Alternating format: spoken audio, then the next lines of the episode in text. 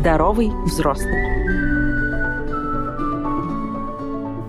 Привет, меня зовут Тонышева Евгения, и я твой проводник к счастливой жизни. Это полезный подкаст для тех, кто заинтересован в своем развитии и хочет сделать свою жизнь качественнее и комфортнее, понятнее и легче. Мы здесь явно собрались не для того, чтобы страдать. И сегодня у меня в гостях Миронова Екатерина, директор и куратор-психолог детского сада «Овсянки», практикующий психолог, аспирант Уральского института управления РАНХИКС. В этом выпуске совместно с практикующим психологом Екатериной мы разберем, что такое эмоциональный интеллект, в каком возрасте лучше заниматься развитием эмоционального интеллекта, а когда уже можно и не начинать, с какими проблемами и сложностями могут сталкиваться родители, которые развивают эмоциональный интеллект у детей. Ну и, конечно же, поговорим о пользе владения данным видом интеллекта.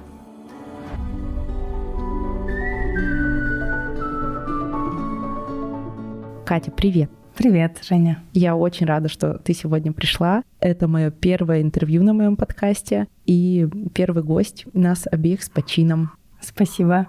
Давай сразу же с места в карьер прыгнем. И мой первый вопрос, что же такое эмоциональный интеллект, твое отношение к нему, может быть, у тебя сформировалось какое-то личное определение этого понятия?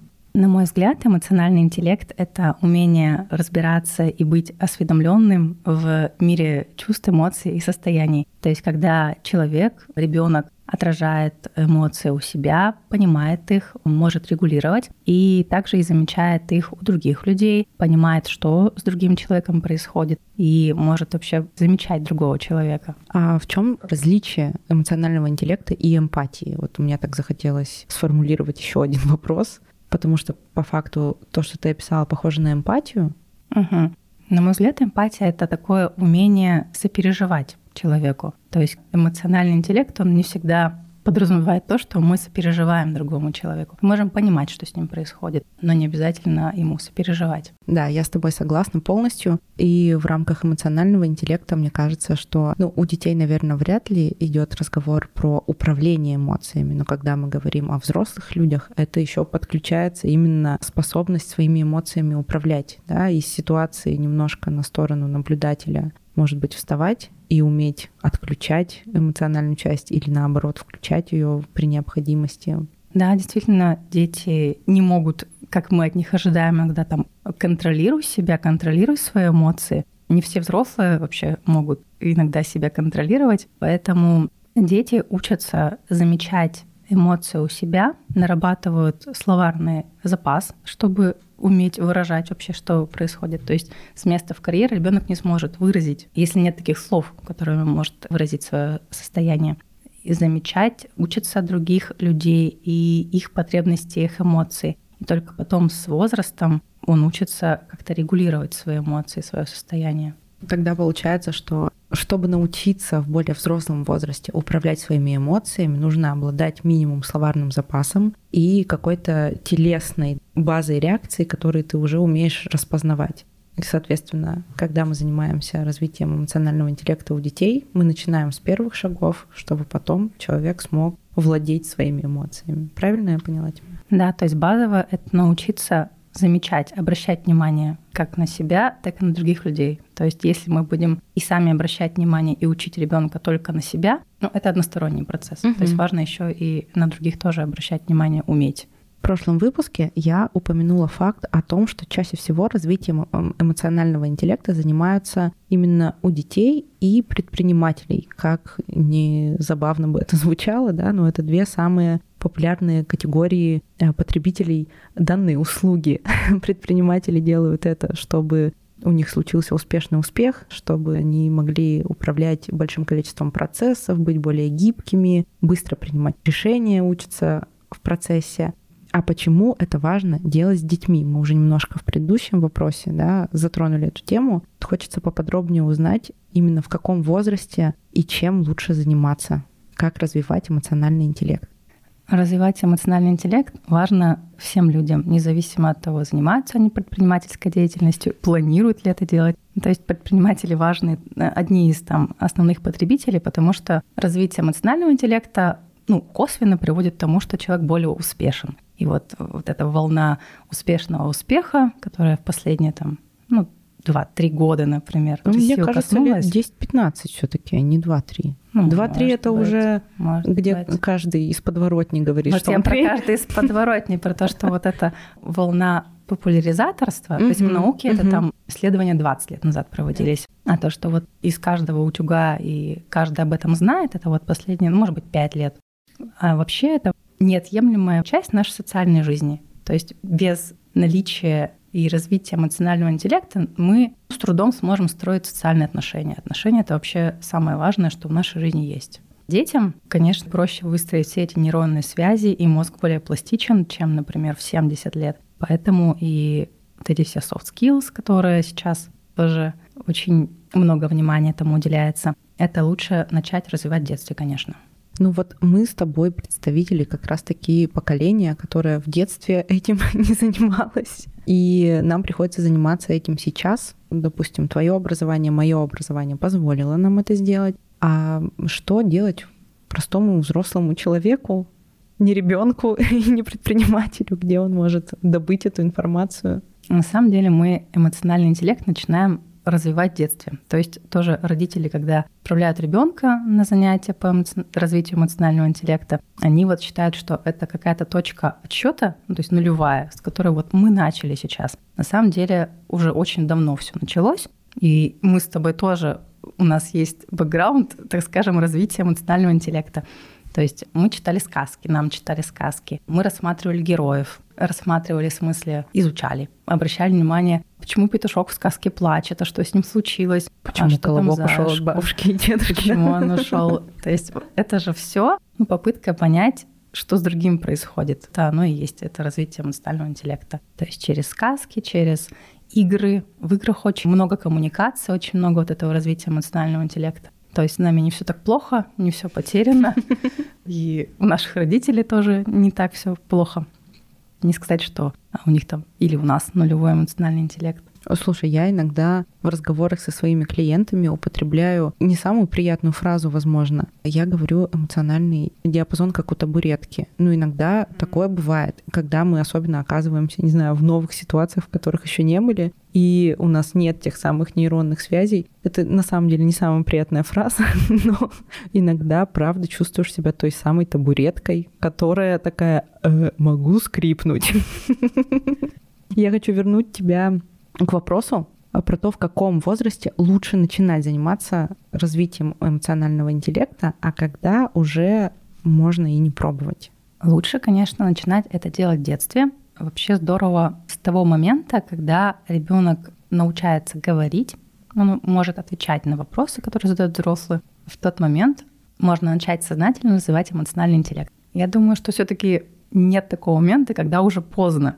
То есть, если человек там, в 40 лет задумался, что хочется ему как-то скорректировать свою эмоциональную жизнь и отношения с другими людьми, этим тоже можно заняться, пойти там, к специалисту, а, читать книги, смотреть вебинары, лекции, и что-то для себя полезное находить. Ну смотри, этот вопрос у меня родился только потому, что совсем недавно, общаясь с психологом, я услышала такую информацию, что многие практикующие психологи, например, в КПТ, когнитивно-поведенческой терапии, они не берут клиентов старше 50 лет, потому что уже слишком негибкий мозг, слишком тяжело менять и его и человеку придется поставить всю свою жизнь под вопрос, ну это с точки зрения именно терапии, да, и переосмыслять э, слишком много. И многие отказываются от таких клиентов. Они могут взять их э, ситуационно, например, пережить стресс, принять там какой-то диагноз, э, пережить потерю там, у кого-то из близких, но вот прям на терапию 50 плюс стараются не брать, просто чтобы в итоге не навредить. И поэтому, собственно, этот вопрос и родился, есть ли какая-то такая отметка именно с точки зрения эмоционального интеллекта.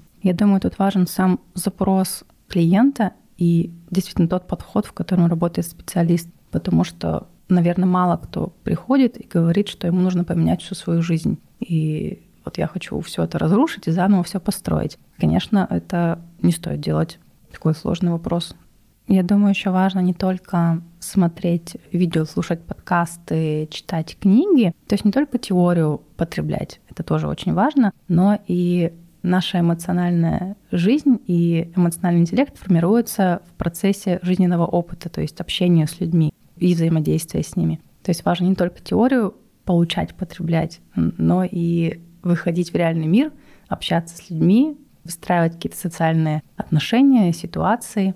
Например, попробовать улыбаться окружающим людям, делать комплименты иногда, да, что-то э, менять именно в своем поведении, да, опять же, как воздействовать на наш мозг, если мы все время думаем одинаково, да, и одинаково воспринимаем все вокруг. Можно поменять действие. От нового действия начнется новая мысль, и, возможно, после нового действия и новой мысли мы сможем почувствовать какую-то новую эмоцию. И если весь мир для нас был чем-то небезопасным и страшным, и вдруг э, мы что-то сделали по-другому, а нам еще и положительная обратная связь прилетела, может быть, и мы начнем понимать, что мир не такой противный, Как-то так это работает.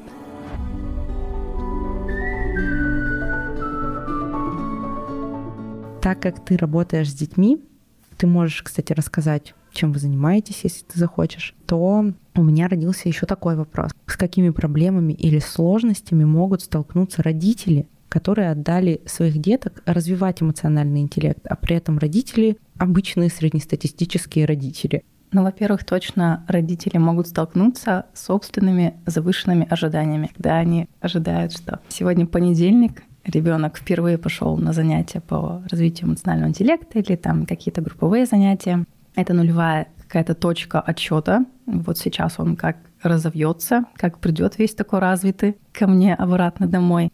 А так не происходит, и родитель разочаровывается, что это за занятия вообще дурацкие, да вы там просто чего-то обсуждаете, просто играете, какой вы там смысл. То есть важно не строить вот эти вот ожидания, что сейчас, вау, какой-то эффект произойдет. Он произойдет, но это в любом случае процесс, угу. а не какая-то точка.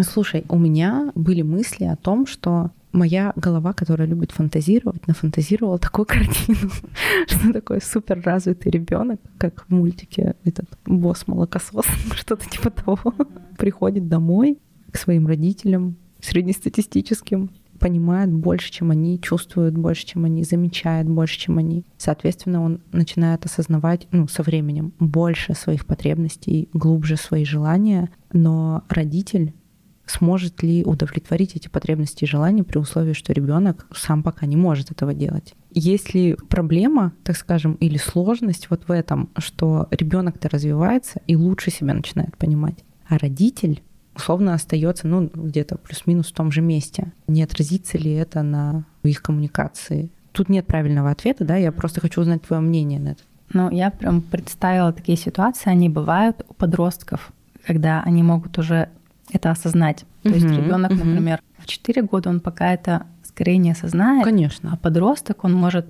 после там, занятия прийти, о чем-то поговорить с родителями, а потом прийти с обратной связью на занятие, сказать, меня родители не понимают. То есть то, о чем я им говорю, например, вещи, которые для меня важны, они меня не понимают. Вот такие ситуации могу представить. Ну, родители тоже ведь они, несмотря на то, что у них там нет какого-то, не знаю, психологического образования или такого супер навыка рефлексии, они все равно ведь могут наблюдать за ребенком, смотреть наблюдать, что с ним происходит, чему-то, возможно, даже у него учиться каким-то фразам. Не думаю, что это прям какая-то огромная проблема, но могут возникнуть там ситуации, где родитель не сразу поймет, о чем ребенок говорит ему, например. Угу, угу. А так как проблема, я думаю, что нет. Ну, вообще, этот вопрос я задавала тебе с целью э, подвести к тому, что всем надо заниматься развитием своего эмоционального интеллекта. И в первую очередь, как ты уже правильно отметила, в процессе игры, в процессе взаимодействия со своим ребенком, вы тоже постоянно, ну, взрослые, да, тоже постоянно могут чему-то учиться новому, задавать вопросы, слушать ответы, понимать, что их ребенок это отдельная личность, у которого могут быть совершенно другие потребности, желания, взгляды на какие-то вещи, ну, с возрастом, да, когда ребенок начнет взрослеть. А еще мне нравится одна фраза, что лучшее, что может сделать родитель для своего ребенка, это увидеть, кто его ребенок. Ну, то есть не навешивать на него ярлыки какие-то, да, или свои ожидания на всю жизнь этого человека, а просто постараться понять, что это отдельная личность и из чего, собственно, эта личность сложена. Как тебе такая фраза? Мне нравится она прям про то, что нужно понимать экзистенциального другого.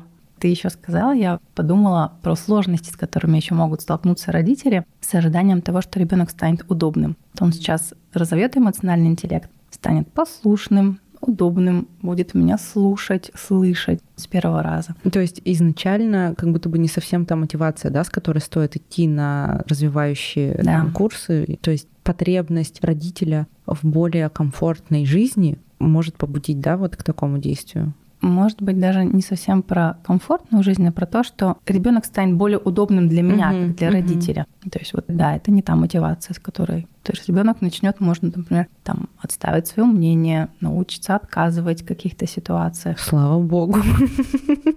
Сколько сейчас таких послушных девочек и мальчиков ходят, не могут сказать нет вовремя, да, или заявить о своем мнении, и во взрослом возрасте сталкиваются с кучей неприятных ситуаций и учатся, поэтому пускай лучше ваш ребенок закатит вам несколько истерик, будучи подростком, чем потом всю жизнь будет с неудовлетворенными какими-то потребностями и желаниями. Или даже незамеченными. Кстати, да. Кто-то о них знает, например, понимает, что вот я это хочу, но что-то в эту сторону даже не иду. А кто-то даже и не замечает.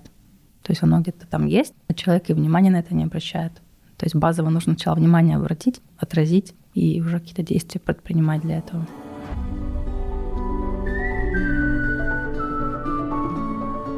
Расскажи, пожалуйста, чем вы занимаетесь с детьми в вашем детском садике. Может быть, наши слушатели смогут подчерпнуть для себя какие-то инструменты, позаниматься со своими детьми или для взрослого человека что-то тоже подойдет. У нас есть отдельное занятие по развитию эмоционального интеллекта. Все очень просто. На них мы разговариваем, играем, рисуем. Можно к вам? Всех берем туда. То есть есть структура занятий, она гибкая, то есть не так, что вот я сказала, что мы сегодня играем в лазер, значит, мы играем в лазер. У нас бывает голосование, например, там сегодня более свободное занятие, мы много уже говорили про эту тему. Вот смотрите, сегодня есть время свободное. Как вы хотите его провести? Собираем голоса. Кто в какие игры хочет поиграть, голосуем, выбираем, играем. Мне кажется, чтобы у каждого было право голоса, да, да и чтобы да. дети научились выражать свои желания. Это классно. То есть важно не только детям говорить, вот есть политическое голосование, выборы, а и в жизни применять этот навык тоже не только в теории, что ну вы вообще можете проголосовать, но сейчас я решу, куда мы идем, во что играем. Ну вы знаете, что у вас такая опция есть. То есть и в реальности применять эти инструменты, чтобы дети там в процессе игры учились это делать, в процессе принятия реальных решений, а не только для галочки. Они знали, что вообще когда-нибудь можно и проголосовать. Много мы играем в игры, потому что в играх дети учатся замечать других, учатся соблюдать правила, обращать внимание на себя. В игры играть интересно детям. То есть, Я согласна, и не только детям.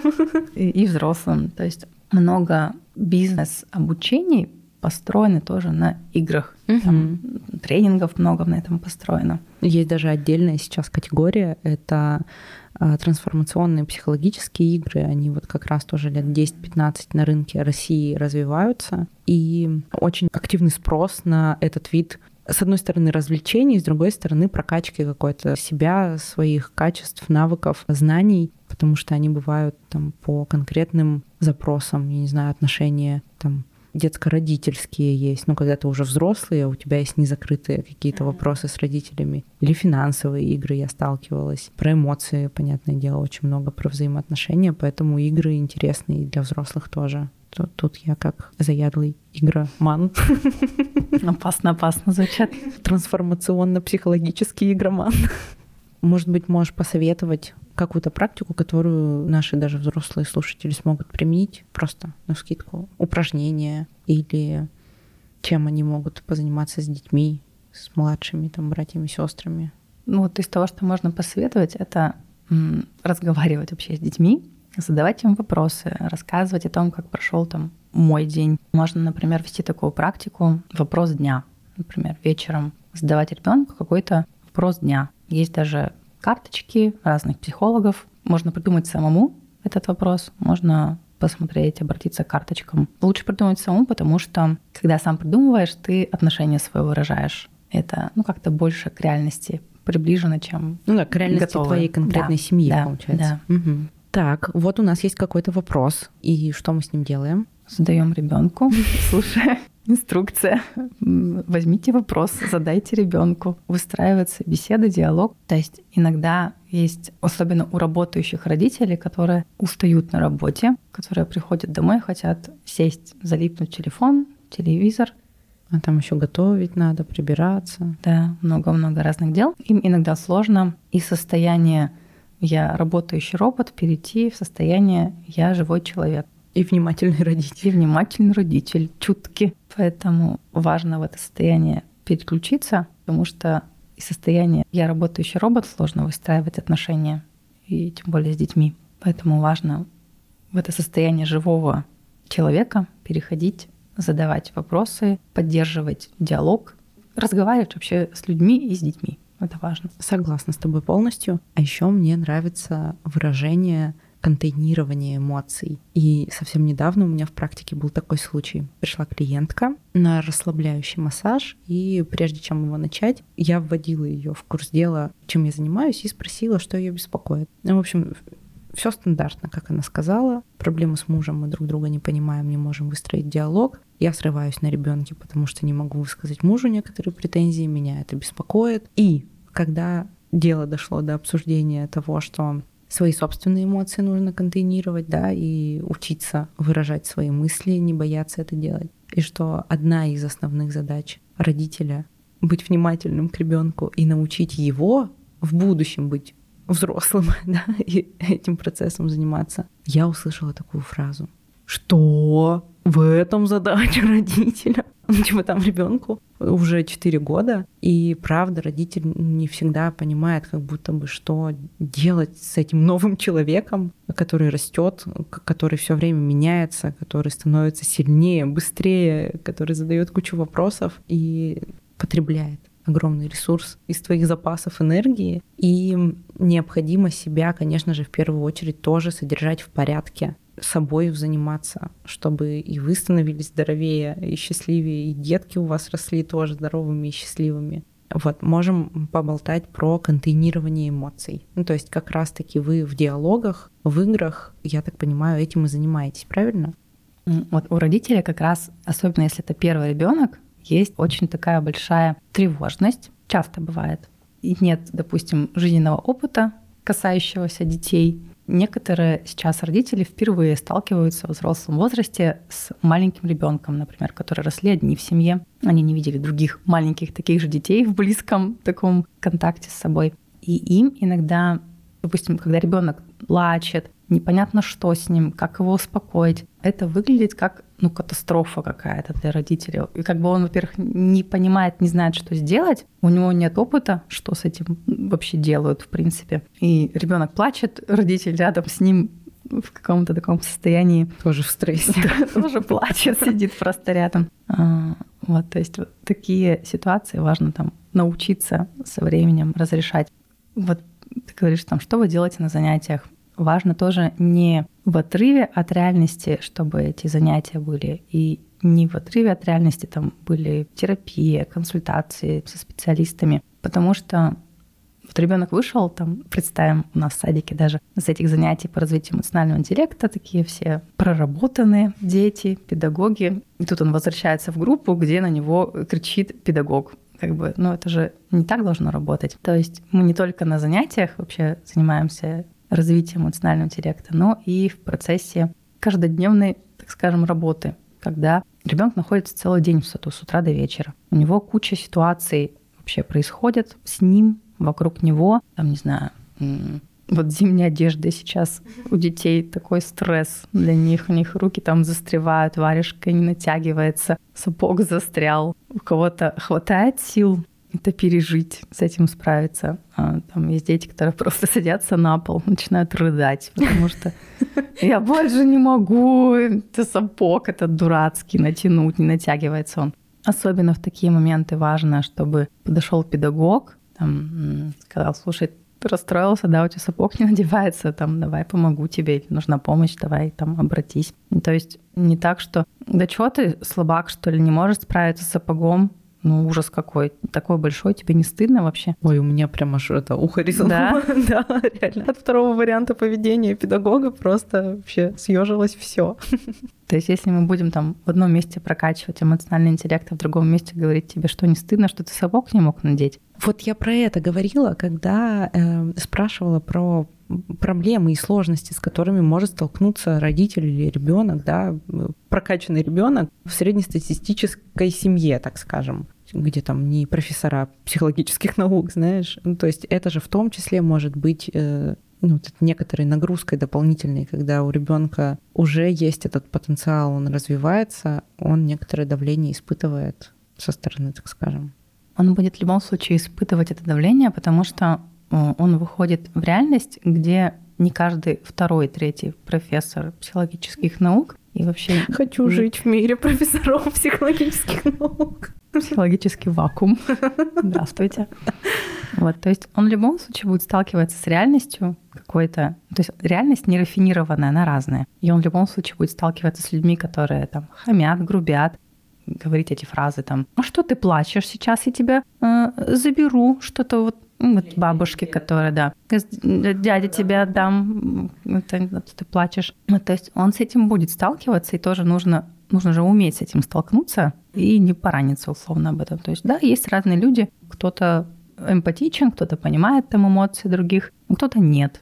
Тоже нужно уметь с этим справляться и про контейнирование эмоций, да, мы еще да, возвращаешь, возвращаешь туда. Да, просто, ну, само понятие прикольное, да, и когда у ребенка случилась, там, ну, какая-то ситуация произошла, там, тот же сапог, или наоборот, он был на детском празднике, они веселились, и у ребенка вот эта энергия ее больше стала, да, потому что химическая реакция в мозге запустила ход различных эмоций, они на подъеме, ребенок на подъеме, не может успокоиться. Тут даже уже дело не в количестве тортиков, да, которые он съел там, но и вот в целом в этом э, энергетическом подъеме, так скажем, да, когда у тебя положительные эмоции. Вот и в эти моменты контейнирование самое то, что нужно, да, хороший способ спросить ребенка, что он чувствовал, как этот праздник прошел, чтобы у него эти ячеечки, да, контейнеры начали образовываться, и туда складывались и воспоминания, и ощущения в теле, типа, о, в следующий раз он скажет, блин, я сегодня так же радовался, как на том празднике, да, ну, то есть вот развитие этих нейронных связей, чтобы происходило быстрее, и для взрослых это тоже важно, как раз к тому, что ты говорила про вопросы. Не обязательно могут быть вопросы, да, рассказ про то, как прошел твой день, да, или просто про что-то. Ну вот конкретно контейнированием заниматься в ситуациях, которые были там положительным или отрицательным стрессом. То есть когда был переизбыток эмоций, хорошо бы спросить, что у тебя внутри, да, как ты себя чувствуешь, а как ты думаешь, что это, рассказать, что это может быть. Наверное, как раз контейнирование, оно и помогает в дальнейшем учиться саморегуляции, регулировать свои эмоции, состояние. То есть, когда я понимаю, что со мной происходит, я могу с этим что-то сделать. Когда я не понимаю, что происходит, во-первых, как бы это еще и пугать может. Там состояние аффекта, да, еще где-то рядом. Да, вот, то есть, да, вот базовое это сначала научиться замечать и научиться определять, что происходит. Там, и для этого вот как раз родителю там нужно э, ну, сначала помогать, там, ты расстроился, наверное, угу. поэтому ты там так топаешь ногами, очень ты грустный сейчас. И потом у ребенка постепенно там, нарабатывается навык замечать, что вот состояние есть, оно как-то называется, что-то происходит, что-то с телом происходит, со мной, и постепенно вот словарик нарабатывается. Ребенок там может подойти и сказать, мне так грустно сейчас, я одиноко себя чувствую. Вот, и что-то с этим уже сделать в дальнейшем. А я еще сейчас представила ну, вернее, я вспомнила ситуацию своего детства, когда я э, очень часто резала бумажки.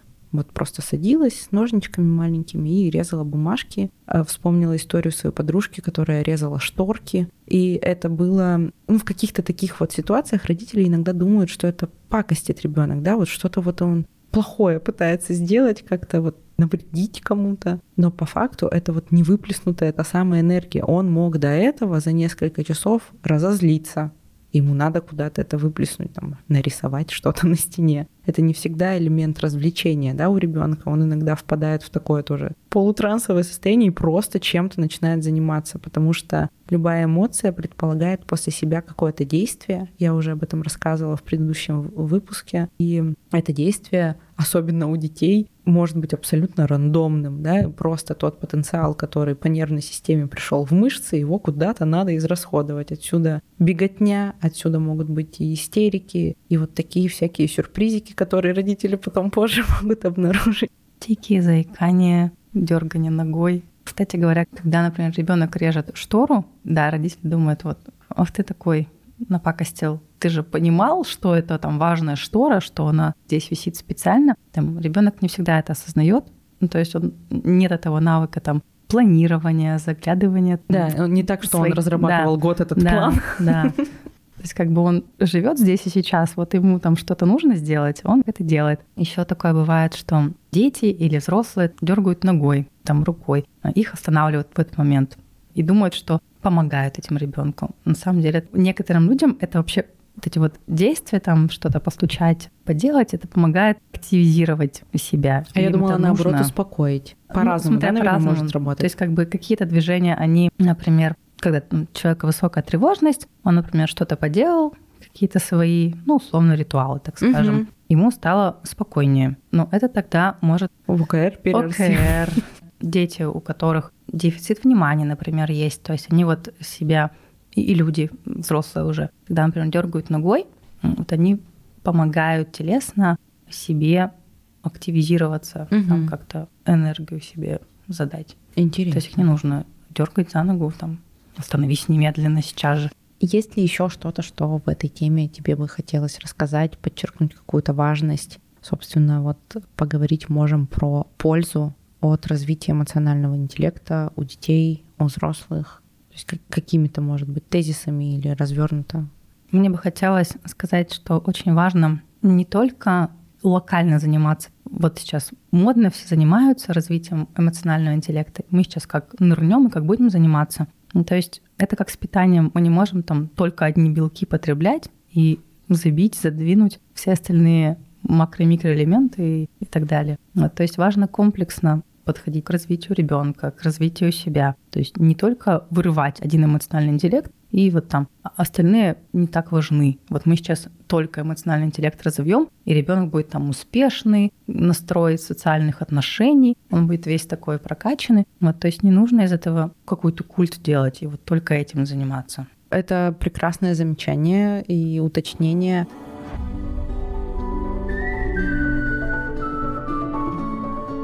Мы уже местами затрагивали эту тему, но когда это такое резюме, чтобы подвести, что это польза от развития эмоционального интеллекта в первую очередь в том, что ребенок или взрослый научается понимать свои эмоции, свое самочувствие, состояние, потребности, свои желания, да, замечать их и далее имеет возможность с этим что-то делать. Правильно?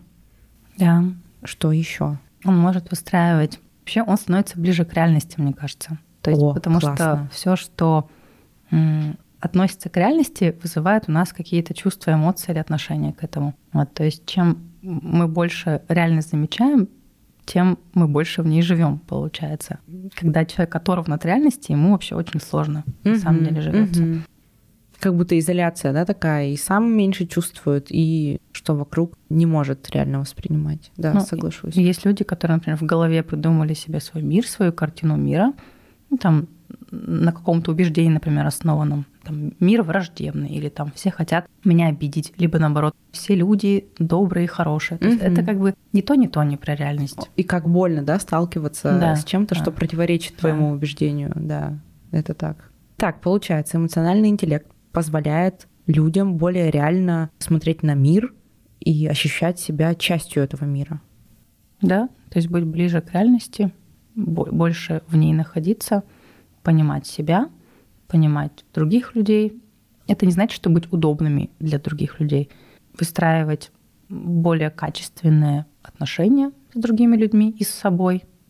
У меня есть еще такая мысль, что когда мы развиваем свой эмоциональный интеллект, нам становятся доступны более тонкие нюансы эмоций, чувств, состояний, да, мы больше оттенков можем распознать, так скажем, и от этого наша жизнь становится ярче и наполненнее. Вот мне кажется, что в этом тоже большая польза, в том, что мы можем жить, конечно, мы можем жить с эмоциональным диапазоном, как у табуретки, как я про себя, да, рассказывала, что иногда могу только скрипнуть. Так тоже можно жить и не иметь, да, никаких других запросов. Но при этом, чем больше ты владеешь этой информацией и собой, тем ярче твоя жизнь, интереснее, насыщеннее. Не в этом ли счастье? Мне кажется, очень классная аналогия метафора про насыщенность и цвета, потому что действительно там сначала мы узнаем, что есть базовые цвета, потому что есть там оттенки, тона, полутона, и одно дело нарисовать там картину из красного, желтого и черного, это будет одна картина, а, и другая картина, где есть оттенки, полутона, она уже более насыщенная, более глубокая, и одно дело там замечать поверхностные эмоции, поверхностное состояние, а другое дело какие-то глубинные уже эмоции. А замечать. там еще на смешении красок что-то новенькое рождается, да, более сложные эмоции, которых тоже немало. Да? По одной из классификаций уже список эмоций, чувств и состояний вывели за 300. Ну, то есть сильно больше 300 mm-hmm. уже выделяют. И поэтому, конечно же, классно, если ты можешь познакомиться со всем этим, и твой вообще потенциал, к счастью, будет намного больше. Растет потенциал личности. Чем ближе мы к реальности находимся, тем мы здоровее. А это значит, что у всех есть шанс стать здоровыми взрослыми. Катя, спасибо тебе огромное. Мне было очень приятно и интересно вести с тобой эту беседу. Надеюсь, что нашим слушателям тоже понравится. Очень взаимно. Спасибо, что позвала. Спасибо тебе. Это был подкаст «Здоровый взрослый». Он выходит на всех актуальных платформах каждый вторник. Если вам нравится мой подкаст, то ставьте свои оценки и отзывы. Например, сердечко на Яндекс Музыке или звезды на Apple Podcast. Это поможет дальнейшему продвижению подкаста, чтобы его узнало как можно больше слушателей. Напоминаю, что в описании к выпуску я оставила ссылки на все упомянутые материалы, чтобы вы смогли подробнее с ними ознакомиться. Давайте вместе делать свою жизнь качественнее и комфортнее, понятнее и легче. С вами была Тонышева Евгения. Услышимся на следующей неделе.